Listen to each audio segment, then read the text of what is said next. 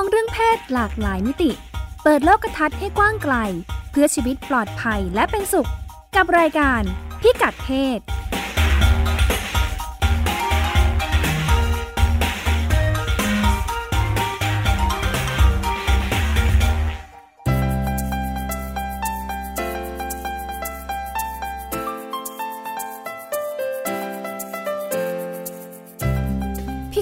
ศวันนี้ติดตามเรื่องเพศหลากหลายมิติกับเราได้ที่นี่ ช่วงเช็คอิน ติดตามความก้าวหน้าในการคิดค้นยาคุมกำเนิดสำหรับผู้ชาย Sex r e c o r d s เครือข่ายภาคประชาสังคม เรียกร้องรัฐบาล ยกเลิกพรบปรามการค้าประเวณี คืนสิทธิพลเมืองให้คนทำงานบริการทางเพศ วัยรุ่นเป็นเรื่อง การยุติการตั้งครรภ์ที่ให้อนาคตคนวัยเรียน ท้องไม่พร้อม ประสบการณ์ทำงานจากโรงพยาบาลห้วยราช จังหวัดบุรีรัมย์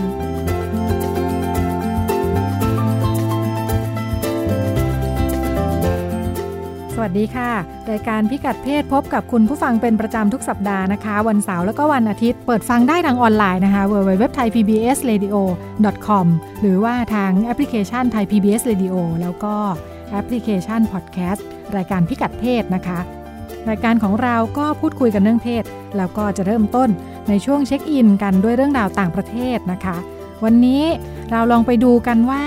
ต่างประเทศเขามีความเคลื่อนไหว เรื่องการคุมกำเนิดค่ะจริง ๆ แล้ว วิธีการคุมกำเนิดมีมีหลายวิธีนะคะ อาจจะเยอะกว่าที่เราคุ้นเคยกันนะคะ เราก็จะคุ้นเรื่องอถุงยางอนามัยยาคุม ยาคุมแบบกิน กี่เม็ดกี่เม็ดแบบยาคุมฉุกเฉินอะไรอย่างนี้นะคะ หลังๆ เราเริ่มรู้จักยาฝังคุมกำเนิดกันมากขึ้น เพราะว่าเป็นสิทธิประโยชน์สำหรับวัยรุ่นนะคะ อย่างไรก็ดีถ้าสังเกตเนี่ยจะพบว่าน่าจะ 90%นะคะถ้าดิฉันมองเนี่ยวิธีคุมกำเนิดเนี่ยเป็นผู้หญิงเป็นคนใช้เกือบทั้งหมดเลย แล้วก็ ทุกวิธีเป็นวิธีที่เกี่ยวข้องกับการใช้ฮอร์โมนนะคะ มีทั้งเนี่ยกินฉีดฝัง ใส่ห่วงแผ่นแปะต่างๆนะคะ ในขณะที่ผู้ชายเนี่ยวิธีมาตรฐานมาก คือถุงยางอนามัย และดูเหมือนจะชัดเจนว่ามีอยู่วิธีเดียวนะคะ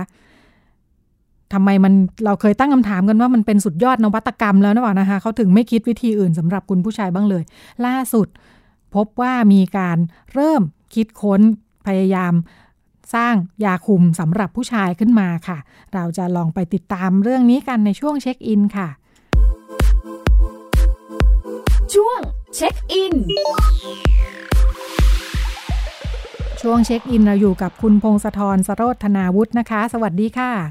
สวัสดีครับ มีเรื่องยาคุมผู้ชายมาฝากกันใช่ครับผม เอออย่างที่เราทราบกันดีว่าเรื่องคุมกำเนิดนี่ก็มีมีมานานแล้วเนาะครับ ค่ะ อย่างยาคุมเม็ดที่กินกันอยู่ทุกวันนี้เห็นรู้สึกว่าอายุอายุไขน่าจะห้าสิบปีห้าสิบกว่าปีแล้ว ที่เราใช้กันมาเนาะใช่ครับ พัฒนาขึ้นมาเรื่อยๆ ตั้งแต่ยุคแรก เขาบอกยุคแรกยาคุมก็จะฮอร์โมนสูงกินแล้วผลข้างเคียงเยอะ อะไรประมาณนี้ เรื่องประเด็นก็คือว่าปัญญาคุมเนี่ย พอพูดถึงผู้หญิงปุ๊บ มันก็จะมีคนตั้งคำถามว่า อ้าว แล้วผู้ชายล่ะ ไม่มียาคุมผู้ชายบ้างเหรอ อันที่จริงยาคุมผู้ชายเนี่ยครับมีงานวิจัยมากว่ายี่สิบสามสิบปีแล้วค่ะ แต่ว่ายังไม่เป็นจริงสักที มันยากเลยค่ะ มันยากมันยังไงเพราะว่าไปไปอ่านเปเปอร์ทางการแพทย์มาก็ตามก็บอกว่ามันยากจริง ๆ อืมค่ะ เดี๋ยวเดี๋ยวขอเกริ่นนำเรื่องกระบวนการคุมกำเนิดของผู้หญิงก่อนดีกว่าให้เพื่อให้เห็นภาพง่าย ๆ ค่ะ การคุมกำเนิดของผู้หญิงจะมีอยู่สองแบบแบบใหญ่ ๆ นะครับ คือแบบใช้ฮอร์โมนกับแบบแบบไม่ใช้ฮอร์โมนค่ะ ถ้าแบบใช้ฮอร์โมนก็เป็นยาคุมอย่างที่เราเห็นทั่วไป ส่วนแบบไม่ใช้ฮอร์โมนอย่างที่มีก็คือ เช่น การสวมถุงยางอนามัยค่ะ หรือไม่ก็ใส่ห่วง IUD ห่วงแบบห่วงแบบทองแดงครับ เพื่อให้ปิดปิดกั้นไม่ให้ไข่ฝังตัวที่ผนังมดลูกค่ะ หรือไม่ก็ใช้วิธีการทำหมัน อืมค่ะ ประมาณนี้ที่เป็นการ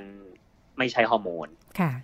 คราวนี้มันก็เลยเกิดคำถามว่า ถุง เอ๊ะ แล้วถ้าเป็นยาคุมผู้ชายล่ะ จะทำเป็นสองวิธีนี้ได้ไหมเขาก็เลยศึกษากันแล้วก็มองว่า เออ ก็ทำได้นะ แต่ว่าต้องระวังเรื่องผลข้างเคียงให้ดี เพราะว่าการเข้าไปยุ่งควบคุมฮอร์โมนเพศชายน่ะ มันส่งผลกระทบต่อความต่ออารมณ์ทางเพศ แล้วก็การแข่งตัวของอวัยวะเพศชาย ค่ะเขาบางยาบางตัวทดสอบไปแล้ว ผลข้างเคียงเยอะมาก ทำให้ทำให้อวัยวะเพศไม่แข็งตัวอืมคือไม่ผ่านการทดลองตั้งแต่กับหนูแล้วอะครับค่ะแล้วก็มันมีเหตุผลทางการตลาดทางการทางธุรกิจเหมือนกันว่า บริษัทที่ทำที่วิจัยเรื่องยาคุมอย่างเงี้ย ไม่มั่นใจเหมือนกันว่าถ้าทำยาพวกเนี้ย สังคมจะซื้อไหมค่ะธุรกิจสนใจไหม มันก็เลยหาหางบวิจัยยากหน่อยค่ะ แต่ว่าในปี 2011 นะครับ ประเทศอังกฤษเคยสำรวจบอกว่าสำรวจผู้หญิง ว่าถ้ามียาคุมผู้ชายอะจะจะจะใช้ไหมอันนี้แต่ถามผู้หญิงนะครับค่ะผู้หญิงตอบว่าก็ไม่ค่อยไว้ใจหรอกเนาะเพราะว่าผู้ชายจะกินหรือไม่กินเราก็ไม่รู้อะค่ะแต่ถ้าเขาไม่กินอะ คนที่ท้องก็คือเราอะค่ะค่ะ มันก็เลยเป็นเหมือน เชื่อมั่นในตัวเองมากกว่านะคะ อย่างน้อยฉันกินเองจะได้มั่นใจว่ากินจริงใช่ครับเพราะอย่างเราค่ะจะกินเองก็จะได้ควบคุมค่ะคุมคุมการคุมกำเนิดของตัวเองได้ค่ะแต่ทีนี้มันก็มีคนถามเหมือนกันว่า ถ้าไปแล้วลองไปถามผู้ชายดูผู้ชายว่ายังไง ผู้ชายก็ตอบว่าก็น่าสนใจอยู่นะ ลองทำมาดูสิค่ะถ้ามีฉันก็จะลองใช้ดู เพราะค่ะว่าถุงยางอนามัยก็มีมานานแล้วเหมือนกัน บางทีเขาก็อยากเปลี่ยนไปใช้อย่างอื่นที่ใหม่แบบใหม่บ้างค่ะ หลายคนก็อาจจะไม่อยากใช้ถุงยางอนามัยเนาะใช่ครับก็เลยเป็นอีกคำถามหนึ่งเหมือนกันค่ะแล้วก็เป็นจุดประสงค์ในการสร้างยาคุมด้วยเหมือนกันค่ะคราวนี้การการทำการการทำยาคุมเพศชายมันมีข้อจำกัดอย่างอย่างแรกอย่างที่ค่ะว่าไว้ขึ้นหนึ่งต้องไม่ลดความต้องการทางเพศลงสองต้องไม่กระทบต่อการแข็งตัวขององคชาตแล้วก็สามอสุจิผู้ชายอะครับ หลั่งออกมาหนึ่งที มันมีมากกว่าสองร้อยล้านตัวค่ะ มันจะต้องคุมยังไง เพื่อไม่ให้สองร้อยล้านตัวเนี้ยหลุดออกไปแม้แต่ตัวเดียว เพราะถ้าหลุดไปแม้แต่ตัวเดียว มันจะไปผสมกับไข่แล้วเกิดโอกาสการตั้งครรภ์ได้ค่ะ ในขณะที่ไข่ผู้หญิงอย่างมากก็เดือนหนึ่งก็จะอย่างมากใบหนึ่งอย่างเอ้ยอย่างมากสองใบ แต่ปกติก็จะใบหนึ่งมันก็เลยเป็นว่าควบคุมค่อนข้างง่ายกว่าครับอืมสำหรับค่ะกรณีนี้ค่ะ อะ แต่ว่าล่าสุดเนี่ยนะครับ ปี 2019 นี้มันมียาคุมรุ่นใหม่ ชื่อชื่อชื่อรุ่นทดลองว่า 11เบต้า MNTDC ตั้งค่ะชื่อนี้ครับค่ะเออระบบการทำงานของมันคือกินเข้าไปแล้ว จะลดจำนวนอสุจิลงเวลาหลั่งออกมาครับค่ะก็คืออสุจิจะถูกผลิตที่อันทะค่ะจะไปลดจะไปลดตัวอสุจิลง แต่ว่าน้ำอสุจิอยู่ที่ต่อมลูกหมากเนี่ยครับ ก็ก็จะไม่มีผลกระทบนะครับอืม ค่ะครับคราวนี้ทดลองแล้วในกลุ่มผู้ชาย 40 คน พบว่าจำนวนสเปิร์มจำนวนอสุจิลดลงจริงหลังจากใช้ยาไปแล้วหนึ่งเดือนค่ะแล้ววิธีการกินก็เหมือนยาคุมผู้หญิงเลยครับ กิน 28 วัน กินตรงเวลาอืมพบว่าเอออสุจิลดลงจริง แล้วก็กลับมาเพิ่มเท่าเดิมหลังจากหยุดใช้ยาไประยะหนึ่งค่ะแต่ว่าดันมีผลข้างเคียงค่ะห้าในสี่สิบบอกว่าความต้องการทางเพศรู้สึกลดลง อืมสองในสี่สิบคนบอกว่ามีปัญหานิดหน่อยเรื่องการแข็งตัวค่ะก็เลยยังเป็นข้อท้าทายอยู่ว่า เอ๊ะ แล้วจะพัฒนาต่ออยังไงดีค่ะแต่ว่าก็เกิดการตั้งคำถามอยู่ว่า ไม่ต้องรีบร้อนหรอก เพราะว่าอยากอยากคุมผู้หญิงรุ่นแรกๆอะครับ กว่าจะพัฒนามาจนมีคุณภาพสูงในระดับในปัจจุบันผลข้างเคียงน้อย ก็ใช้เวลาผ่านมาตั้งหลายสิบปีเหมือนกันค่ะ มีมีไอเดียเด็ดๆเอ้ยมีไอเดียดีๆอีกอะครับ เรื่องยาคุมผู้ชายแล้วก็น่าสนใจมากเหมือนกันอีกค่ะแบบหนึงก็คือเป็นยาคุมแบบบอดี้เจลค่ะลักษณะการทำงานจะคล้ายๆยาคุมแบบฝัง ค่ะครับยังไงคะคือเป็นเจลเจลเหมือนเจลทาตัวอย่างเงี้ยครับค่ะทาไปที่หลังผู้ชาย ทาแล้วก็ถูถูถูถูถูเสร็จฮอร์โมนจะเข้าไปควบคุม ควบคุมที่อันทาให้ผลิตอสุจิน้อยลงอืมค่ะครับแต่ก็ พอพูดถึงเรื่องฮอร์โมนคนก็จะกลัวเรื่องส่งผลกระทบต่ออารมณ์ทางเพศ ก็เลยมีคนเสนอว่า งั้นก็ไม่ต้องไปยุ่งกับเรื่องฮอร์โมนละกันอืมไปจัดการกับเรื่องการปล่อยอสุจิดีกว่า เพราะว่ากระบวนการผลิตอสุจิจะเกิดค่ะขึ้นที่อันทะใช่ไหมคะแล้วก็ค่ะมันอสุจิก็จะวิ่งขึ้นมาตามท่อนำท่อนำอันทะเอ้ยท่อนำอสุจิค่ะเราก็เลยหาวิธีอุดตรงนี้ดีกว่าค่ะมีคนมีคนคิดค้นว่า เป็นวัสดุเจลอะครับเป็นเหมือนเจลชนิดหนึ่ง เป็นวัสดุพอลิเมอร์ค่ะฉีดเข้าไปตรงที่ท่อนำอสุจิ เพื่ออุดกั้นไม่ให้ตัวอสุจิออกมาข้างนอกค่ะเวลาเวลาผู้ชายถึงจุดสุดยอดแล้วก็หลั่งออกมา ก็จะมีแต่น้ำไม่มีตัวมอย่างนี้ครับค่ะวิธีก็เป็นอีกวิธีน่าสนใจเหมือนกันครับ ค่ะ ค่ะอ่าแต่อันนี้ต้องอ่าน่าจะเป็นวิธีที่ต้องใช้อ่าใช้ใช้แพทย์ต้องไปให้แพทย์ช่วยใช่ไหมคะต้องไปพบแพทย์เรื่อยๆเหมือนกันเพราะว่าค่ะ มีความไม่สะดวกอยู่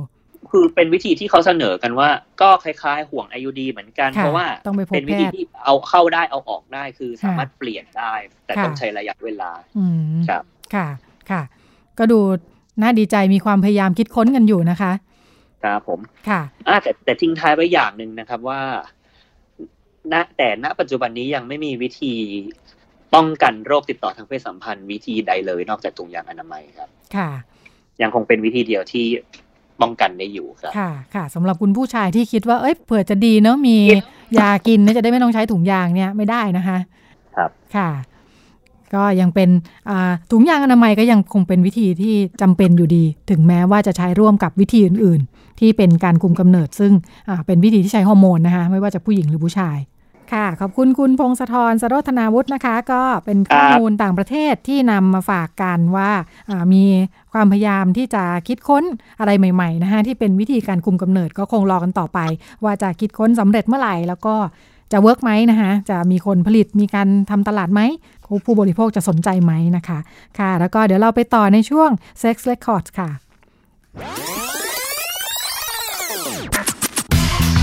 ช่วง Sex Records เมื่อวันพฤหัสที่ผ่านมานะคะ เครือข่ายพนักงานบริการนะคะ ก็มีการเรียกร้องกับทางรัฐบาล เพื่อให้ยกเลิกการเอาผิดทางอาญากับพนักงานบริการ โดยมีการไปยื่นหนังสือ ผ่านทางประธาน คณะกรรมาการกิจการเด็กเยาวชน สตรี ผู้สูงอายุ กลุ่มชาติพันธุ์ และผู้มีความหลากหลายทางเพศนะคะ เราลอง มาติดตามเรื่องนี้กันนะคะว่าข้อเสนอเป็นยังไงเพื่อจะอยากให้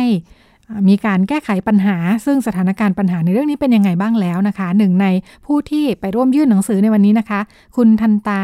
วันวิลา วันยกุลนะคะ ผู้ประสานงานและตัวแทนพนักงานบริการสวัสดีค่ะ ค่ะ สวัสดีค่ะ ค่ะออยากให้เล่าให้ฟังค่ะ วันนี้ไปที่สภาสภาแห่งใหม่นะคะ ไปพบใครยังไงบ้างค่ะ แล้วก็บรรยากาศเป็นยังไงบ้างค่ะ อ๋ออวันนี้เป็นการเปิดประชุมอ่าของสภาวันแรกด้วยนะคะ ในวัน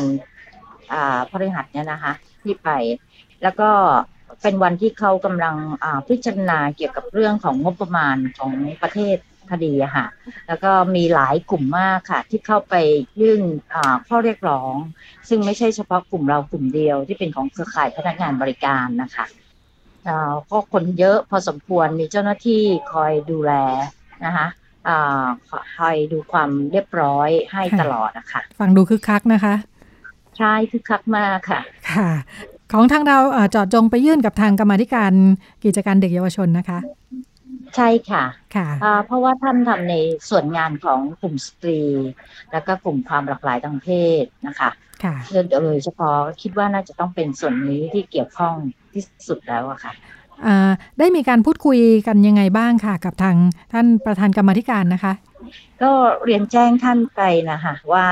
ทางเครือข่ายของพนักงานบริการของประเทศไทย ซึ่งมีพวกเราซึ่งเป็นตัวแทนที่ไปนะคะได้มีการประชุมร่วมกัน แล้วก็มีข้อเสนอที่จะขอให้รัฐบาลช่วยพิจารณานะคะ โดยเฉพาะเรื่องของการยกเลิกพรบปามการค้าประเวณีปี 2539 เพราะว่าพรบตัวนี้เนี่ยไม่ได้สร้างให้เกิดประโยชน์ใด ๆ เลย กระทั่งตัวพนักงานหรือแม้กระทั่งสังคมโดยรวมค่ะเราก็เลยคิดว่าน่าจะต้องยกเลิกออกไป แล้วพรบตัวนี้นอกจากไม่สร้างประโยชน์แล้ว ยังทำให้เกิดความรุนแรงกับคนที่เป็นพนักงานบริการนะคะ แล้วก็อาจจะ เป็นผลกระทบต่อสังคมได้ด้วยค่ะค่ะดิฉันถามไปไปทีละข้อเสนอเลยแล้วกันนะคะ ในส่วนของกฎหมายเนี่ยทราบว่าเขากำลังมีการร่างร่างกฎหมายเพื่อจะมีการปรับเปลี่ยนพรบฉบับนี้หรือเปล่าคะค่ะ โดยกระทรวงพมหรืออพัฒนาสังคมและความมั่นคงของมนุษย์นะคะะได้มีการทบทวนในการยกเลิกพรบปามการค้าประเวณีปี 2539 แล้ว แล้วก็มี การจัดเวทีทั้งหมดสี่ภาคแล้วนะคะ แล้วก็มีว่าความคิดที่เห็นรวมพร้อมกันว่าสมควรที่จะต้องเอาพรบปรามการค้าประเวณีนี้ออกไป แต่ทางพอมอเองก็มีแนวคิดที่ว่าเมื่อเอาพรบปรามการค้าประเวณีนี้ออกไป ก็ควรที่จะต้องยกร่างกฎหมายใหม่ขึ้นมาแทนที่ เพื่อให้พนักงานบริการเนี่ย ต้องจดทะเบียนแทนค่ะ อืมค่ะค่ะซึ่งเราก็ไม่เห็นด้วยนะคะเพราะว่าการจดทะเบียนก็เท่ากับเป็นการตีตา แล้วก็ซ้ำเติมกับคนที่ทำงานบริการ ซึ่งในส่วนของอามูลนิธิ empower เองก็ดีหรือเครือข่ายพนักงานบริการเองเนี่ยก็มีความคิดว่าถ้าหากว่าเป็นไปได้เนี่ยเราควรจะเอาพรบนี้ออกไปเพียงอย่างเดียว ไม่ควรจะต้องมีการยกร่างกฎหมายใหม่ ที่เข้ามาอ่ากระทำซ้ำซึ่งปัญหามันไม่ได้หายไป นะคะ แต่มันเป็นอ่าปัญหาที่มาในรูปแบบใหม่เท่านั้นเอง ค่ะอ๋อทั้งนี้อัคือสิ่งที่ค่ะมันจะเกิดขึ้นอันนี้คือคือข้อเสนอคืออ่าให้ยกเลิกอย่างเดียวเลย แล้วมองมาตรการยกเลิกเลยค่ะที่จะดูแลกำกับดูแลหลังจากนั้นยังไงบ้างค่ะคืออย่างนี้นะคะในประเทศไทยเองต้องเรียนให้ทราบว่ามีกฎหมายหลายตัวมากนะคะ ในประเทศไทยที่สามารถใช้ในการปกป้อง คุ้มครองควบคุม นะแล้วก็ดูแลได้ในภาพรวมทั้งหมดเลยแล้วกฎหมายที่เกี่ยวข้องไม่ได้มีแค่ตัวเดียว มีทั้งกฎหมายพรบปราบปรามการค้ามนุษย์นะคะ มีกฎหมายคุ้มครองเด็กกฎหมายแรงงานนะคะ กฎหมายสถานบริการกฎหมายแอลกอฮอล์แล้วก็มีกฎหมายอาญานะคะที่มันสามารถที่จะใช้ในการควบคุมคุ้มครองดูแลได้อยู่แล้วนะคะโดยไม่ต้องมีกฎหมายตัวนี้มาเพิ่มขึ้น คือกฎหมายตัวนี้เนี่ยจริง ๆ แล้วเนี่ยก็ไม่ได้มีประโยชน์อะไรเลยทั้งสิ้น นะคะเพราะว่ากฎหมายนี้ตามโดยตามตรงแล้วเจตนารมณ์ของกฎหมาย เพื่อจะให้โอกาสของผู้หญิงที่ทำงานบริการเนี่ยได้ออกได้ก้าวไปสู่อาชีพใหม่นะคะเพื่อเพื่อจะให้โอกาสผู้หญิงในสังคมมากขึ้น แต่ในครั้นี้ตลอดระยะเวลาที่ผ่านมาเนี่ยเอ่อเจ้าหน้าที่ไม่เคยใช้ตามเจตนารมณ์ของกฎหมาย แต่ใช้วิธีในการจับ ปราบล่อซื้อแล้วก็บุกทลายเท่านั้นเอง ซึ่งเป็นการเพิ่มความรุนแรง แล้วยังไม่เพียงพอแค่นั้นยังมีในเรื่องของการคอร์รัปชันหรือคนที่อ้างตนว่าเป็นเจ้าหน้าที่เข้ามาเก็บสวยในสถานบริการต่างๆ ซึ่งอันนี้ก็เป็นความรุนแรงอีกแบบหนึ่งด้วย แล้วมันไม่ใช่ความรุนแรงเพียงแค่ในกลุ่มของพนักงานบริการเท่านั้น แต่มันรวมไปถึงถึงเรื่องของความรุนแรงในสังคมด้วย ค่ะเอ่อหมายถึงว่าอ่าแสดงว่าทางเครือข่ายเองมองว่าถ้าถ้ากรณีที่มีการละเมิดที่เกี่ยวข้องเนี่ยอ่ากฎหมายฉบับอื่นดูแลได้อยู่แล้วนะคะ ใช่ค่ะครอบคลุมทั้งหมดเลยค่ะ อืมค่ะค่ะเอ่อมีประเด็นข้อเสนออื่นข้อเรียกร้องที่ยื่นข้อเสนอไปมีเรื่องอื่นอีกด้วยใช่ไหมคะ ค่ะใช่ค่ะ ก็มีเรื่องของการให้ยุติการจับกลุ่มล่อซื้อพนักงานบริการในความผิดฐานการค้าประเวณีนะคะ เพราะว่าจริง ๆ แล้วรัฐบาลได้รับรองในระดับนานาชาตินะคะแล้วก็เข้าเป็นหนึ่งในสมาชิกของอคณะกรรมการซีดอ ซึ่งคณะกรรมการในการเลือกอขจัดการเลือกปฏิบัติต่อสตรีและเด็กทุกรูปแบบนะคะ ซึ่งคณะกรรมการซีดอเนี่ยมีคำแนะนำมาอย่างประเทศไทยอยู่แล้วตั้งแต่ปี 2017 ว่าให้ยกเลิกพรบปรามการค้าประเวณีนะคะแล้วก็ให้คนที่ทำงานในอ่าภาคบริการทั้งหมดเนี่ย อยู่ภายใต้การคุ้มครองกฎหมายแรงงานค่ะ ให้หยุดการล่อซื้อ แล้วก็การจับกลุ่มค่ะ ค่ะเอออย่างนั้นถ้าหมายถึงว่าถ้ามีการเอ่อยกเลิกพรบปรามการค้าประเวณีก็จะทำให้เอ่อมาตรการล่อซื้อจับกลุ่มก็ถูกยกเลิกโดยอัตโนมัติด้วยหรือเปล่าคะใช่ค่ะ ใช่ค่ะค่ะค่ะ แล้วก็ทำให้พนักงานบริการที่อยู่ในสถานบริการทั้งหมดเนี่ยก็จะกลายเป็นสถานะของการเป็นลูกจ้างค่ะที่อยู่ภายใต้กฎหมายแรงงาน ซึ่งจะอ่าถูกควบคุมแล้วก็คุ้มครองโดยกฎหมายแรงงานนะคะแล้วก็สามารถที่จะเก็บภาษีได้จากรายได้อยู่แล้วนะจากรายได้ของพนักงานที่ที่มี ซึ่งไม่จำเป็นจะต้องมีกฎหมายใหม่ในเรื่องของการจดทะเบียนเพิ่มเพิ่มขึ้นมานะคะนอกจากนั้นอ่าเรายังเสนอว่าก็ควรที่จะต้องมีการตั้งคณะทำงาน ในจากทุกภาคส่วนนะคะ แล้วก็มีตัวแทนของพนักงานบริการที่อยู่ในนั้นด้วยในการทบทวนเรื่องนี้นะคะ ถ้าหากว่ากฎหมายบางตัวที่มันมีอยู่เนี่ยที่มันยังอ่อนด้อยอย่างเช่นกฎหมายสถานบริการนะนะคะที่มันยังไม่สามารถที่จะเข้ามาแบบจัดการควบคุมตัวสถานบริการโดยตรงได้ ก็น่าที่จะไปพัฒนากฎหมายตัวนี้มากขึ้น คือคล้ายๆกับว่าเรามีกฎหมายเยอะมากอะค่ะ เพียงแต่ว่ากฎหมายเนี่ยเราไม่เคยใช้ให้มันเกิดประโยชน์อย่างเต็มที่ และกฎหมายบางตัวก็ยังมีความอ่อนด้อย แทนที่เราจะไปนั่งสร้างกฎหมายใหม่ สู้ไปพัฒนากฎหมายที่มีอยู่ไม่ดีกว่าหรอคะประมาณนี้ค่ะค่ะ คุณทันตาอย่างเอ่อกรณีของคนพนักงานบริการที่ทำงานกับสถานประกอบการสถานบริการอยู่แล้วเนี่ยเขามีสถานะเป็นพนักงานไหมคะ ในปัจจุบันเนี่ยที่เขายังไม่ได้สถานะการเป็นพนักงาน ก็เพราะว่ายังมีพรบปรามการค้าประเวณีที่บอกว่าเขาเป็นคนผิดกฎหมายอยู่นะคะ ถึงแม้ว่าเขาจะทำงานในสถานบริการที่ถูกต้องตามกฎหมายก็ตาม แม้ว่าเขาจะมีนายจ้าง แม้ว่าเขาจะมีสถานะการเป็นลูกจ้าง แต่เขาเขากับไม่ไม่ถูกยอมรับการเป็นลูกจ้างนะคะเขามีเงินเดือนก็มีเวลาเข้าออกมีนายจ้างชัดเจน จริง ๆ มันมันเข้าขายการเป็นลูกจ้างโดยตรงเลยค่ะ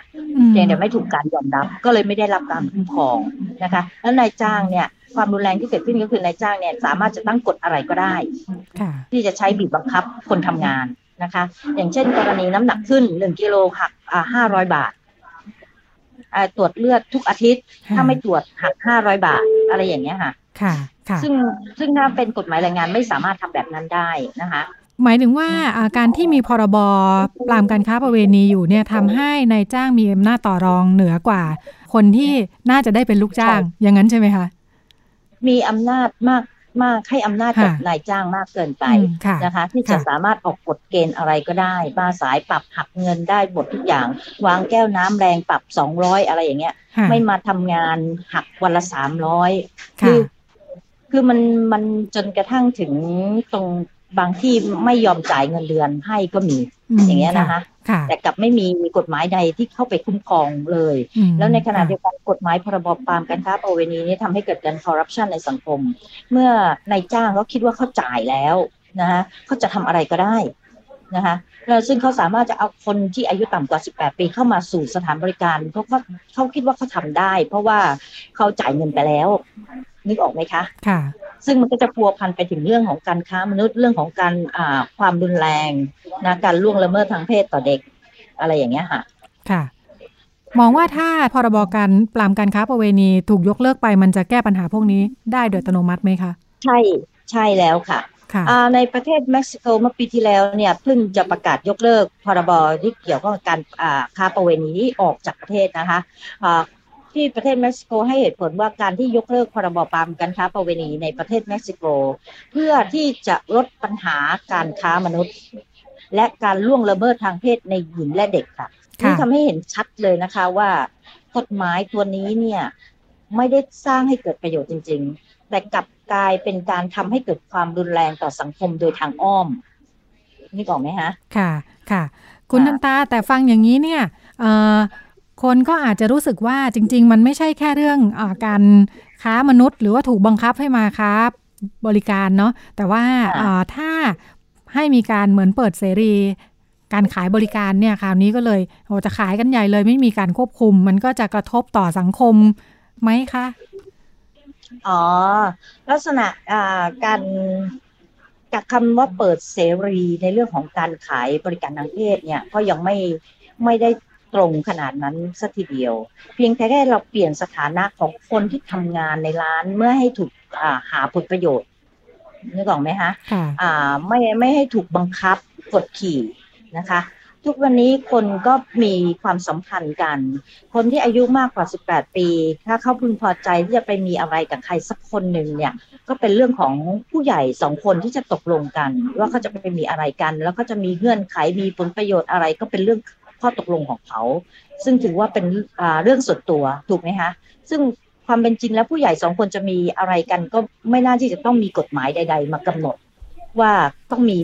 ความสัมพันธ์แบบนี้เท่านั้น ถึงจะถึงว่าถูกกฎหมาย ความสัมพันธ์แบบนี้ผิดกฎหมายสักวันก็คงจะมีคนมานั่งข้างเตียงอะค่ะว่าต้องมีเพศสัมพันธ์แบบนี้เท่านั้นนะถึงจะถูกกฎหมาย ก็คงไม่มีใครต้องการแบบนั้นแน่ค่ะ ค่ะ จริง ๆ มันเป็นสิทธิของของคนอะนะคะ แต่เราก็ไม่ได้เห็นด้วยกับการที่จะมีเยาวชน หรือคนที่อายุต่ำกว่า 18 ปีเข้ามาสู่ในอาชีพ แต่ครั้นี้เวลาที่มันมีพรบปรามการค้าประเวณีอยู่พนักงานที่อยู่ในร้านเนี่ย กลายเป็นคนที่ไม่ถูกกฎหมายถูกไหมคะเวลาที่มีคนที่ต่ำกว่า 18 ปีเข้ามา พนักงานบริการอยากแจ้งก็แจ้งไม่ได้ เพราะถ้าแจ้งไปตัวเองถูกจับด้วย นึกออกไหมคะ ค่ะ เพราะฉะนั้นถ้าหากเราจะลดปัญหาการที่มีเยาวชน หรือคนที่ต่ำกว่า 18 ปีเข้าสู่สถานบริการ เราก็ต้องให้อำนาจกับคนที่อยู่ในสถานที่นั้น เป็นคนที่จะสามารถช่วยดูแลสอดส่องได้ แล้วเขาก็สามารถที่จะมีอำนาจในการที่จะต่อรองกับนายจ้าง ไม่ให้เอาคนที่อายุต่ำกว่า 18 ปีเข้ามาได้ด้วย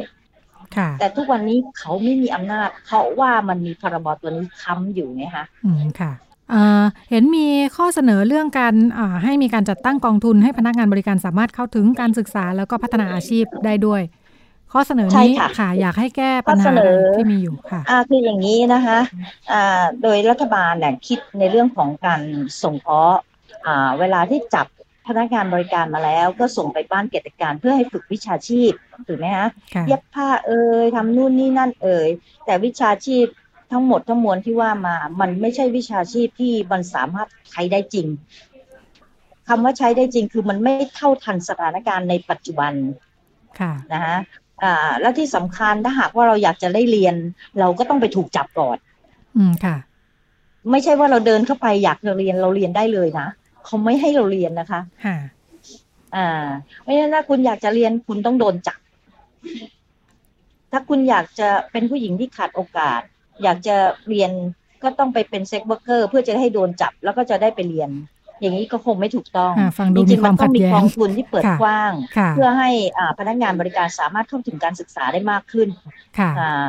แล้วก็การพัฒนาอาชีพที่ทันสมัยด้วยค่ะ นะค่ะไม่ใช่อะไรก็เอะอะก็เย็บผ้าเอะอะก็เย็บผ้า อันนี้ก็คงไม่ใช่นะคะค่ะอ่าเพราะความถนัดของแต่ละคนก็ไม่เหมือนกันค่ะโลกโซเชียลก็ไปไกลแล้วอะนะคะ ค่ะอือหือค่ะอ่าในฐานะคนที่ทำงานกับอ่าเครือข่ายพนักงานบริการค่ะ จริง ๆ แล้วความค่ะต้องการอ่าการฝึกอบรมพัฒนาตัวเองของกลุ่มพนักงานบริการเป็นยังไงบ้างค่ะอ่า กลุ่มนี้เนี่ยมีความใส่ใจแล้วก็อยากที่จะเรียนหนังสือมาก อยากจะมีชีวิตที่ดีนะคะ การที่เข้ามาสู่อาชีพบริการจะเป็นระยะเวลาช่วงหนึ่งเท่านั้นเองในชีวิตของเขานะคะอ่าเพราะฉะนั้นแล้วเขาก็กะว่าถ้าเขามีเงินเขาเรียนหนังเรียนในสิ่งที่เขาต้องการแล้วเนี่ยเขาก็จะไปประกอบอาชีพของเขานะคะ แต่ด้วยพรบปรามการค้าประเวณีเมื่อถูกจับนะคะ คุณก็ผิดกฎหมายอาญา ถึงแม้ว่าจะถูกปรับเพียงแค่พันบาทก็ตาม เงินมันเป็นเล็กน้อยอะนะคะแต่ว่ามันมีประวัติอยู่เพราะเป็นกฎหมายอาญา การที่จะออกจากอาชีพไปสู่อาชีพใหม่เป็นเรื่องยากค่ะ นี่ถึงบอกว่ามันมันมีแต่โทษนี่ค่ะค่ะกฎหมายตัวนี้ค่ะไม่ไม่ได้ให้โอกาสผู้หญิงจริง ๆ ไม่ได้ทำให้เขาออกจากอาชีพได้จริงนะคะตราบใดที่ที่ยังยังผิดในกฎหมายอาญาอย่างเงี้ยนะคะเขาไม่สามารถสร้างชีวิตใหม่ได้เลยค่ะ ค่ะค่ะในที่สุดเขาก็ต้องหวนกลับมาทำอยู่ดี อืมค่ะค่ะ สถานการณ์ของของคนทำงานบริการตอนนี้เป็นยังไงบ้างคะเขาเข้ามาออกไปกันในช่วงอายุสักเท่าไหร่บ้างคะ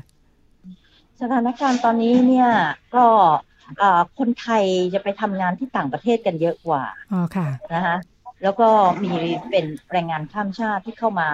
ทำงานในไทยเยอะขึ้นอืมนะคะค่ะอ่าในปัจจุบันนะคะเอ่อแต่ว่า การทำงานโดยเงื่อนไขการทำงานของสถานบริการโดยส่วนใหญ่ก็ยังเอาเปรียบคนทำงานอยู่นะคะ บางคนก็จะถูกหักรายได้ส่วนแบ่งเกินกว่า 50%ก็มีนะคะไม่มีสวัสดิการใด ๆ ทั้งสิ้น บางที่ถึงขั้นไม่จ่ายเงินเดือนก็มีค่ะ แต่ถ้าวันนี้ไม่มาทำงานต้องเอากลับต้องเอาเงินเนี่ยไปจ่ายให้ทางร้านแทน ค่ะนึกออกไหมคะค่ะคะเงินเดือนก็ไม่ได้มีให้ แต่ถ้าวันนี้ไม่ทำงานต้องเอาเงินไปจ่ายให้ทางร้านนะคะ อืมค่ะอ่าค่ะแล้วถ้าหากสมมติ ที่บ้านเอ่อมีคนไม่สบาย ต้องอยู่ดูแลบ้านสักอาทิตย์หนึ่ง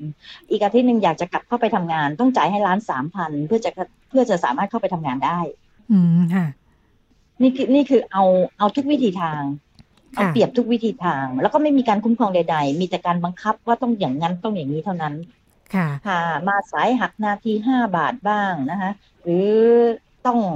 ต้องอยู่ในกฎเกณฑ์เขาต้องใส่ชุดยูนิฟอร์มของเขา แล้วก็ต้องซื้อจากเขาต้องแต่งหน้าทำผม ซึ่งต้องต้องทำจากเขา ซึ่งก็ต้องจ่ายเงินให้เขาอีก อืมค่ะค่ะอ่าค่ะ ก็คือเอาเอาทุกทางอะค่ะเขาไม่ได้เขาไม่ได้หากินแค่กับเอาลูกค้าที่เข้ามาใช้บริการ แต่เขายังได้รับเงินจากคนที่ทำงานอีกต่างหากอืมค่ะ ค่ะอ่าเอ่อ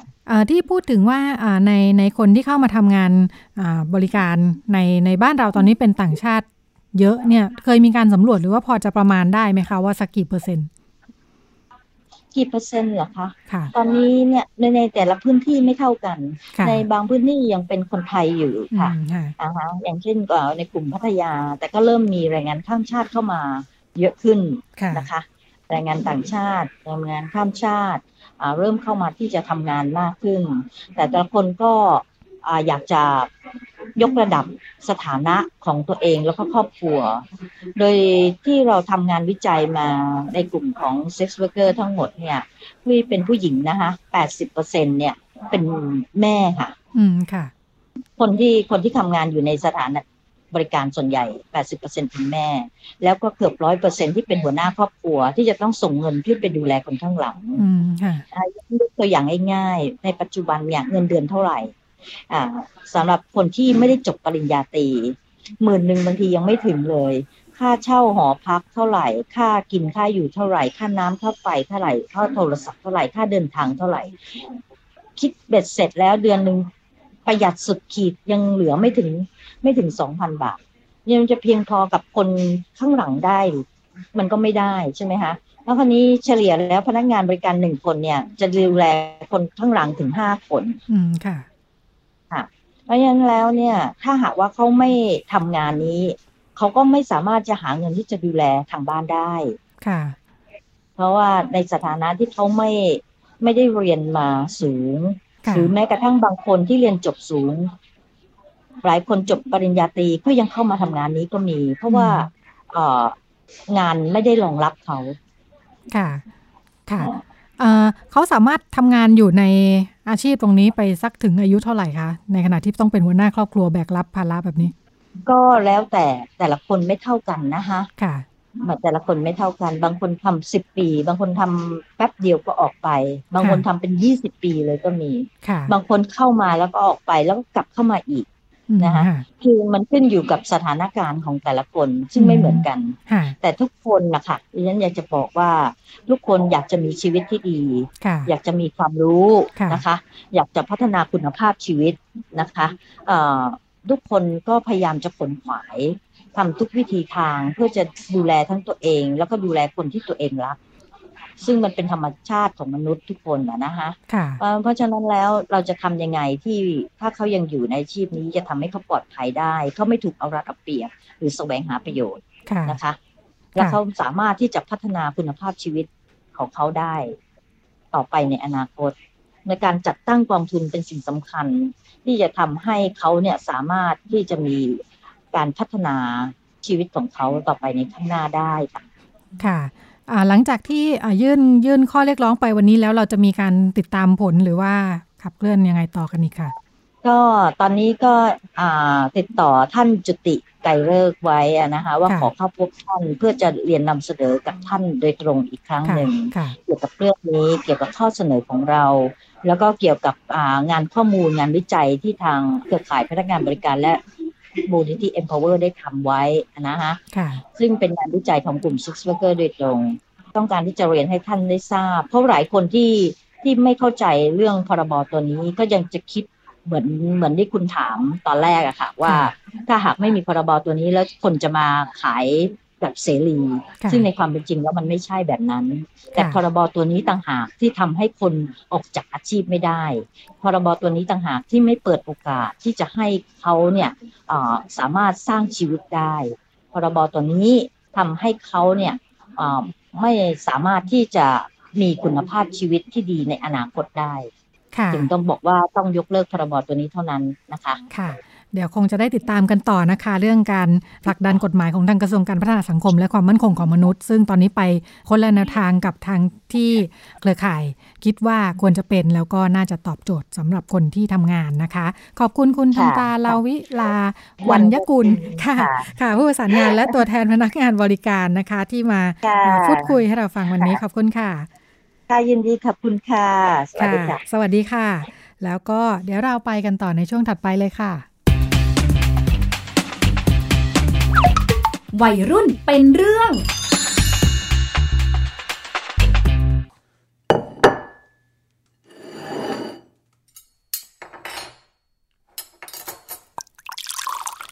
เอ้แม่ ยุ้ยมันไปไหนทำไมยังไม่ลงมากินข้าวอีกล่ะ ไม่รู้เหมือนกันน่ะ กลับมาจากโรงเรียนก็อยู่แต่ในห้อง เรียกเท่าไหร่ก็ไม่ยอมตอบเนี่ย อืม ลูกไม่สบายหรือเปล่าล่ะ ฉันไม่รู้หรอก คุณลองไปตามหน่อยสิ เอ๊ะเป็นอะไรของเขานะ ยุ้ยยุ้ยลูก เป็นอะไรหรือเปล่า มากินข้าวเร็ว ยุ้ยยุ้ยลูก เป็นอะไรหรือเปล่าทำไมเงียบๆนะไม่สบายหรือเปล่าลูก เปิดประตูให้พ่อหน่อยลูกเฮ้ยนี่มันเสียงอ้วกนี่นายุ้ยยุ้ยไม่สบายใช่ไหมลูก เปิดประตูให้พ่อหน่อยยุ้ย ยุ้ย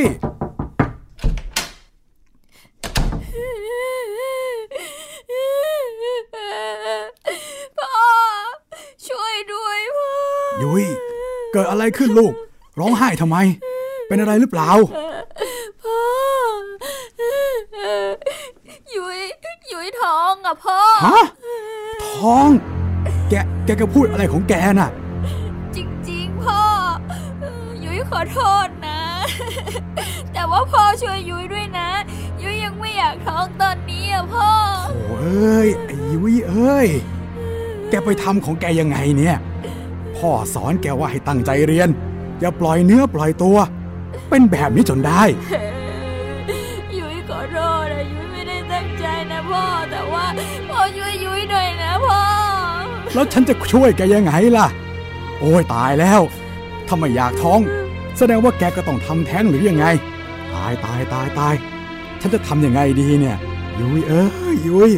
จะทำยังไงกันดีหนูก็ไม่รู้ว่าพ่อเราจะทำยังไงกันดีอะโอ้ยฉันก็ไม่รู้จะช่วยยังไงเหมือนกัน พรุ่งนี้ไปหาหมอกันก่อนแล้วกัน ค่อยว่ากันอีกที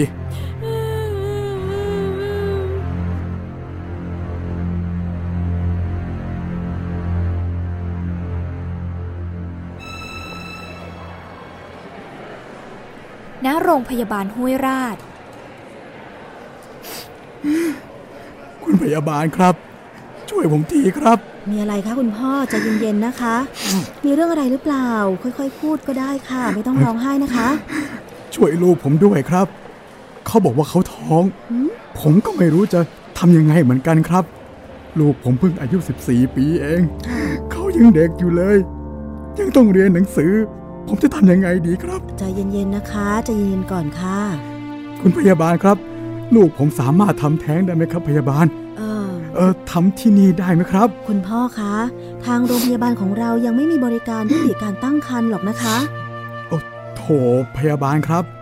ช่วยพวกเราหน่อยเถอะครับ ผมกับลูกไม่รู้จะทำยังไงแล้วนะครับใจเย็นๆ ค่ะคุณพ่อ ถ้าน้องและคุณพ่อมีความประสงค์จะยุติการตั้งครรภ์จริงๆเดี๋ยวทางเราจะช่วยประสานงานส่งต่อไปยังสถานพยาบาลที่ให้บริการยุติการตั้งครรภ์ให้นะคะ อาจจะอยู่ในต่างจังหวัด ยังไงคุณพ่อใจเย็นๆนะคะ แล้วเดี๋ยวทางเราจัดการให้ค่ะ คุณพยาบาลต้องช่วยผมนะครับ ค่ะค่ะใจเย็นๆค่ะ ขอบคุณมากครับ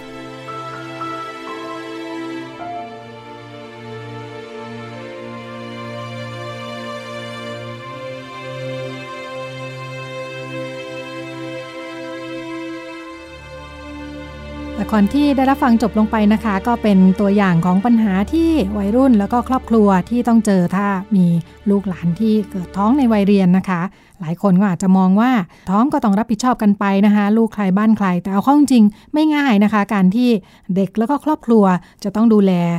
เด็กอีกเล็ก ๆ ที่เกิดมาใหม่นะคะ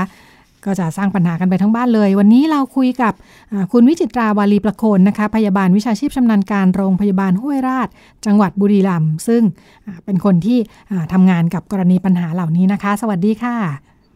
สวัสดีค่ะ ค่ะเอ่ออยากให้อ่าเล่าให้ฟังค่ะ ถึงอ่ากรณีตัวอย่างที่อ่าฟังกันไปนะคะว่าเป็นจุดเริ่มต้นที่ทางโรงพยาบาลเริ่มจัดบริการอ่ายุติตั้งครรภ์ใช่ไหมคะ ค่ะค่ะอ่ากรณีนี้เป็นยังไงบ้างค่ะ แล้วก็อ่าทำไมถึงเป็นจุดเปลี่ยนที่ทำให้อ่าจากที่ไม่ได้ให้บริการ แล้วก็มีการให้บริการขึ้นมาในตอนนั้นค่ะ ค่ะก็คือว่าเราให้บริการคลินิกวัยรุ่นปีห้าหกนะคะอ่าให้บริการวัยรุ่นก็ปรึกษาหลากหลายค่ะ จะมีเคสที่เราคิดว่าเราน่าจะจัดบริการเพิ่มนะคะ ซึ่งเราไม่มีก็คือว่าวัยรุ่นท้องอายุ 14 ปีที่พ่อนะครับจูงมา หาเราที่คลินิกวัยรุ่นนะคะ แล้วก็พ่อก็น้ำตาไหลโอบลูกสาวนะคะ ตัวผอมๆเนี่ยมาด้วยค่ะ เราเห็นแล้วก็บอกอืมเราจะช่วยนะ แล้วประสานส่งต่อเพราะเราไม่มีบริการนะคะ ส่งต่อเสร็จก็เขามีค่าใช้จ่ายด้วยนะคะ ต้องเดินทางไปต่างจังหวัด พ่อซึ่งก็บอกว่าตอนนี้เขาเตียงเต็มแล้วรับไม่ได้ต้องนัดอีกประมาณหนึ่งสัปดาห์นะคะ ก็ให้กลับบ้านไปก่อนนะคะ พอครบ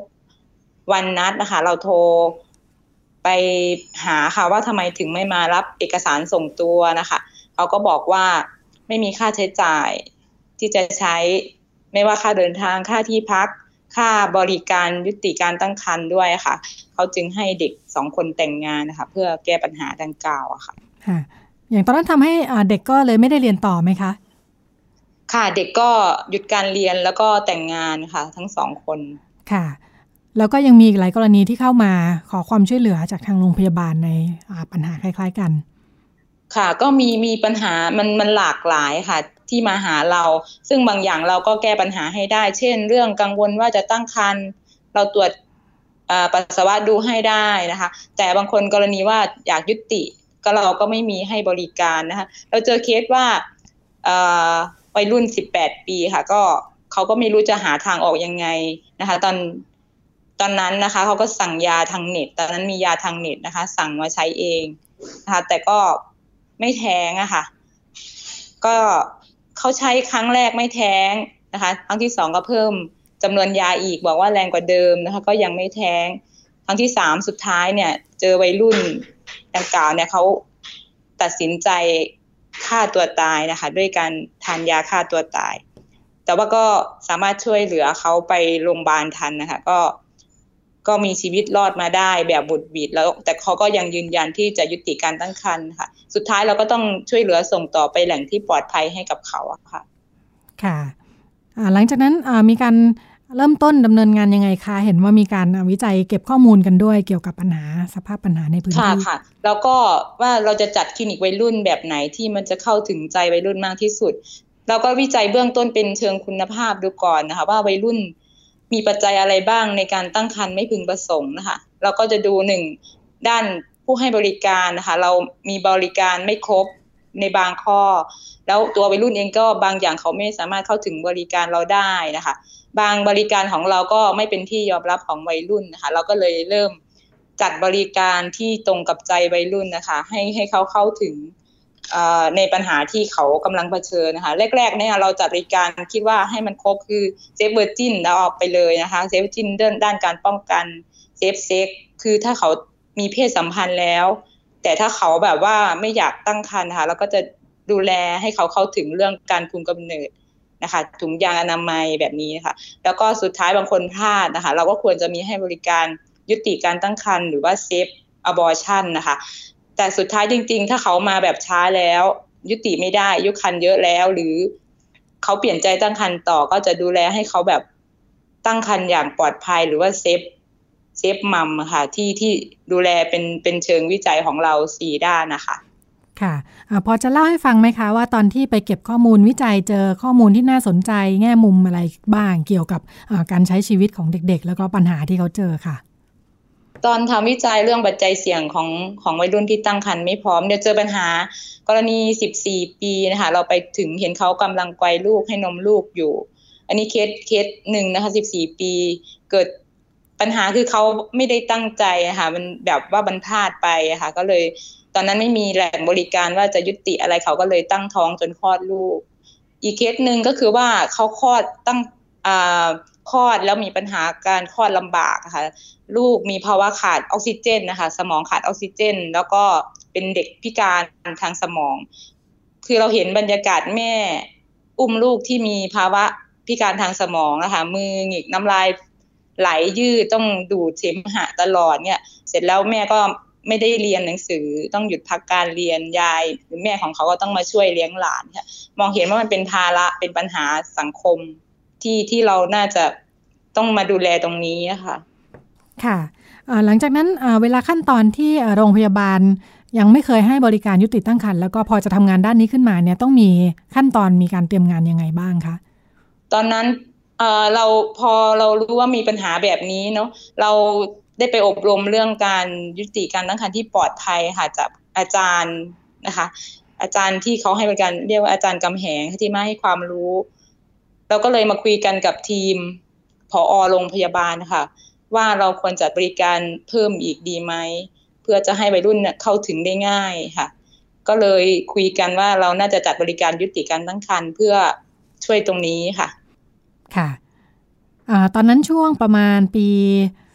สองพันห้าร้อยห้าสิบเจ็ดห้าสิบหกห้าสิบหกห้าสิบหกปลายๆค่ะ ตอนนั้นเราเราทดลอง ใช้ดูก่อนว่ายาเนี้ยที่อาจารย์แนะนำมาเนี่ยมันจะได้ผลจริงไหมตอนนั้นเราทดลองไม่เยอะค่ะ ประมาณสามสี่เดือนประมาณสิบกว่าเคสนะคะก็รู้ว่ามันได้ผลค่อนข้างดีค่ะ ไม่มีปัญหาอะไรค่ะ ค่ะต้องเป็นเป็นการลักษณะเข้าเข้าร่วมโครงการเพื่ออทดลองใช้ยา ค่ะ ใช่ให้เขาลองสมัครใจดูค่ะ ค่ะค่ะค่ะ หลังจากนั้นถึงได้เป็นการเปิดบริการอย่างเต็มรูปแบบ ค่ะ หลังจากนั้นก็เป็นปีห้าเจ็ดนะคะที่เราเริ่มเปิดบริการแบบเต็มรูปแบบเลยค่ะ ค่ะ ค่ะ เป็นเซฟอบอชันค่ะ ผลตอบรับเป็นยังไงบ้างคะ ตอนแรกนะคะ ที่เราให้บริการวัยรุ่นที่มาหาเราเนี่ยค่ะ ก็ส่วนใหญ่จะเป็นในเขตอำเภอเรา แล้วก็อำเภอใกล้เคียงของบุรีรัมย์ใช่ไหมคะ หลังจากนั้นปีห้าห้าเจ็ดนี่ประมาณครึ่งหนึ่งนะคะ เป็นวัยรุ่นอีกครึ่งหนึ่งไม่ใช่วัยรุ่นที่มารับบริการ แต่ปีห้าหกนี่เป็นวัยรุ่นทั้งหมดที่เราทดลองใช้ยา ปีห้าเจ็ดนี่ประมาณครึ่งหนึ่งไม่ใช่วัยรุ่น พอปีห้าแปดเนี่ย ปรากฏว่าอายุมากกว่ายี่สิบปีนี่เยอะกว่าวัยรุ่นนะคะ ประมาณหกสิบเปอร์เซ็นค่ะ อืมค่ะทำให้เห็นว่าจริงๆแล้วปัญหาเรื่องอตั้งครรภ์ไม่พร้อมท้องไม่พร้อมนี่ อายุเยอะเจอปัญหากันไม่น้อยเหมือนกันนะคะ ค่ะค่ะ ปัญหาแตกต่างกันไหมคะวัยรุ่น อันนี้เราแบ่งด้วยยี่สิบเนาะด้วยอ่าค่ะช่วงวัย ปัญหาของเด็กที่อยู่ในวัยเรียนแล้วก็ผู้ใหญ่ที่เข้ามาแตกต่างกันยังไงบ้างคะ แล้วก็การให้บริการเราต้องทํำยังไงบ้างที่เข้ามาถ้าเป็นวัยรุ่นนะคะ ส่วนใหญ่วัยรุ่นที่เข้ามาเนี่ยเขาไม่กล้าบอกพ่อแม่ค่ะบอกว่าเพราะอะไรส่วนใหญ่ก็จะบอกว่ากลัวพ่อแม่เสียใจ กลัวโดนดุบ้างค่ะ บางคนก็บอกว่ากลัวไม่ได้เรียนต่อถ้าพ่อแม่รู้ ส่วนใหญ่คนที่ไม่กล้าปรึกษา พ่อแม่ก็จะตัดสินใจด้วยตัวเขาเอง แบบว่าขอไม่บอกพ่อแม่ก็มีนะคะ แต่แต่ทางเราเนี่ยก็ก็ดูเป็นลายๆไปนะคะ ถ้าอายุไม่ไม่ถึงสิบแปดนะคะ ก็ดูว่าเขามีแบบว่าข้อจำกัดอะไรบ้างที่เราจะให้บริการได้อ่าที่ที่อาจจะไม่ต้องบอกพ่อแม่ก็ได้อย่างนี้นะคะ แต่ว่าถ้าเป็นผู้ใหญ่ ผู้ใหญ่นี่ส่วนใหญ่เขาจะตัดสินใจด้วยตัวเองได้อยู่แล้ว แต่ว่าปัญหาของเด็กผู้ใหญ่ก็จะแตกต่างกันบ้างนะคะปัญหาของผู้ใหญ่คืออะไรบ้างคะบางทีเราก็นึกไม่ค่อยถึงเท่าไหร่ว่าไอ้พอโตๆแล้วเนาะทำไมยังเจอปัญหาแบบนี้อยู่ ทั้งที่น่าจะรู้วิธีป้องกันต่างๆค่ะ ปัญหาผู้ใหญ่เนี่ยส่วนใหญ่จะเป็นเช่น โดนสามีทำร้ายทำร้ายร่างกาย บางทีทำร้ายจิตใจก็คือไม่สนใจดูแล พอรู้ว่าตั้งครรภ์ก็ทิ้งไป หรือว่าบางคนเนี่ยก็แฟนไม่ค่อยช่วยทำงานนะคะทิ้งเลยให้ให้ฝ่ายหญิงทำงานนี้ก็มี แต่บางคนก็อาจจะเป็นลูกลูกเขามากแล้วค่ะเขาไม่ไม่พร้อมที่จะเอาลูกอีกเนี่ยค่ะ หรือบางคนก็อายุมากแล้ว คุมกำเนิดผิดพลาดก็มี บางคนก็มีโรคประจำตัวอย่างเงี้ยค่ะมีมีหลายประเด็นนะคะสำหรับผู้ใหญ่ค่ะ ค่อนข้างหลากหลายนะคะค่ะค่ะ ในแง่ของอทั้งทั้งวัยรุ่นแล้วก็ผู้ใหญ่ค่ะ เราเห็นปัญหาในเรื่องของความรู้ความเข้าใจในเรื่องการใช้วิธีต่างๆ ในการคุมกำเนิดตรงนี้เป็นประเด็นปัญหาไหมคะ เป็นเหมือนกันค่ะ ส่วนใหญ่การคุมกำเนิดผิดพลาดนี้เยอะเป็นอันดับหนึ่งสำหรับคนที่ท้องไม่พร้อมมาหาเราค่ะ ก็จะดูว่าประเด็นคุมกำเนิดแบบไหนเยอะสุดก็คือเรื่องการกินยาคุมลืมกินนี่เยอะเยอะสุดหรือว่าบางทีก็ไม่คิดว่าจะตั้งครรภ์นะคะแบบว่านานๆเจอกันที บางทีก็ลืมใช้ใช้ถุงยางอนามัยแบบไม่ถูกต้องเนี่ยค่ะ ที่เป็นประเด็นค่อนข้างเยอะค่ะ ทั้งเด็กทั้งผู้ใหญ่เลยนะคะ ค่ะ แต่เด็กนี่ส่วนส่วนใหญ่ก็คุมกำเนิดไม่ทัน หรือไม่คิดว่าจะท้อง หรือไม่รู้ว่าจะเอาแบบถุงยางที่ไหนหรือกินยาแล้วลืมเด็กจะมีประมาณนี้ค่ะ ค่ะค่ะถ้าถ้ามองในมุมของคนที่จัดบริการค่ะ เรื่องวิธีการคุมกำเนิดที่เหมาะสมกับวัยรุ่นแล้วก็วัยผู้ใหญ่เองเนี่ย เราแนะนำวิธีไหนคะ ถ้าวัยรุ่นเองเนี่ยค่ะ ถ้าเขามีแฟนนะคะ สมมติกรณีมีแฟนแล้วเสี่ยง เสี่ยงหมายถึงว่ามีเพศสัมพันธ์แล้ว ก็แนะนำให้ฝังยาคุมไปเลยค่ะสามปีให้เขาอายุมากพอนะคะ ที่สามารถจะตั้งครรภ์ได้ก่อนค่อยอยุติการคุมกำเนิดตรงนั้น ค่ะ ถ้าค่ะ แต่วัยรุ่นมันก็มีวิธีถ้าสมมติฝังยาคุมก็อยากจะแนะนำให้เขาคุมแบบ ป้องกันด้วยป้องกันโรคด้วยก็คือถุงยางอนามัยควบคู่กันนะคะจะได้ไม่ไม่ติดโรคด้วยค่ะ ค่ะ การฝังยาคุมเหมาะกับผู้ใหญ่ด้วยไหมคะผู้ใหญ่ก็ก็ฝังได้ค่ะ ทั้งเหมาะทั้งเด็กและผู้ใหญ่ค่ะ แต่ว่าตอนนี้ก็คือโดยสิทธิ์นะคะ ของเด็กสำนักงงานหลักประกันสุขภาพนะคะ ให้วัยรุ่นเนี้ยฝังยาคุมฟรีทุกคนนะคะ ของที่เป็นคนประเทศไทยอะค่ะ ค่ะค่ะ อ๋อถ้าผู้ใหญ่ไปใช้บริการนี่ต้องต้องอมีค่าใช้จ่ายอยู่นะคะ ผู้ใหญ่กรณีแบบว่ามันขึ้นอยู่กับสิทธิ์ด้วยค่ะ จริง ๆเขาก็มีสิทธิ์ตามตามของเขาแต่ว่าบางแห่งก็ไม่มีการจัดบริการสำหรับผู้ใหญ่ เพราะว่าค่าใช้จ่ายค่อนข้างแพงอะค่ะ แต่ว่าหลักประกันสุขภาพถ้าอายุมากกว่า 20 ปีนะคะ ถ้าอยากยุติการตั้งครรภ์ก็พอเสร็จก็เขาก็จะฝังยาคุมให้อันนี้ก็ฟรีเหมือนกันค่ะ อืมค่ะ ค่ะทำงานในช่วงหลายปีค่ะ หลังจากมีพรบการป้องกันและแก้ไขปัญหาการตั้งครรภ์ในวัยรุ่นปี 2559 มองว่าการทำงานมีการเปลี่ยนแปลงไปยังไงไหมคะ ก็ตั้งแต่มีพรบใช่ไหมคะ ค่ะ ก็ก็จะเป็นข้อดีที่ช่วยเราในการทำงานสะดวกมากขึ้นนะคะ แล้วก็ซึ่งจากปัญหาเรื่องการตั้งครรภ์หรือว่าถ้าพูดถึงเรื่องทำแท้งเนี่ย เดิมคนไม่ค่อยยอมรับใช่ไหมคะ พูดยาก แต่ว่าพอมีพรบเนี่ยก็มีแบบเหมือนเชิง ให้เราเข้าเข้าบริการตรงนี้เข้าถึงได้ง่ายมากขึ้น ไม่ว่าจะเป็นมาตราห้าวัยรุ่นมีสิทธิ์ ที่เขาจะรู้เรื่องข้อมูลข่าวสารอะไรอย่างเงี้ค่ะ หรือมาตราหกสถานศึกษา เดี๋ยวนี้ก็เห็นเขามาแบบว่าให้ความสนใจแล้วก็ให้บริการเรื่องเพศศึกษาอะไรเชิงป้องกันมากขึ้นค่ะ แล้วก็ของสถานบริการเองของเรา ซึ่งแต่ก่อนเนี่ยเรื่องบริการอย่างยุติการตั้งครรภ์มันค่อนข้างน้อยนะคะ แหล่งบริการ แต่เดี๋ยวนี้ก็เราก็ยังยังอยากได้เครือข่ายเยอะอยู่นะคะ เราจะมีเครือข่ายดูแล กรณีตั้งครรภ์ไม่พร้อมชื่อว่า RSA ซึ่งอันนี้เป็นเครือข่ายแพทย์ แล้วก็สหวิชาชีพที่เขาเป็นแบบเครือข่ายอาสานะคะ ที่ให้บริการอยู่ แต่พูดถึงว่าเพียงพอไหมตอนนี้ก็ยังไม่เพียงพอนะคิดว่ายังต้องการอีกเยอะนะคะสำหรับการให้บริการตรงนี้ ค่ะ แต่อย่างน้อยก็ค่ะ เท่าที่มีกันอยู่ก็พอจะมีระบบส่งต่อเพื่อให้คนที่ประสบปัญหาได้รับบริการที่ถูกต้องปลอดภัยนะคะ ค่ะ แต่แต่ตรงนี้ก็จะมีคือมันทำงานเหมือนประสานกันนะคะ ก็จะมีสายด่วนปรึกษา เอดและท้องไม่พร้อมหนึ่งหกหกสามที่ที่เขาเป็นเครือข่ายสำหรับการประสานงานที่จะกระจายคนที่ไปปรึกษานะคะเขาจะรู้ว่าแหล่งไหนบ้างที่จะเป็นเครือข่ายรับส่งต่อค่ะ ก็อันนี้สามารถโทรปรึกษาได้เลยค่ะ 1663 ค่ะ ก็ให้ข้อมูลครบถ้วนเลยนะคะ ขอบคุณมากค่ะ คุณวิจิตราวารีประโคนนะคะ พยาบาลวิชาชีพชำนาญการ โรงพยาบาลห้วยราชจังหวัดบุรีรัมย์ค่ะ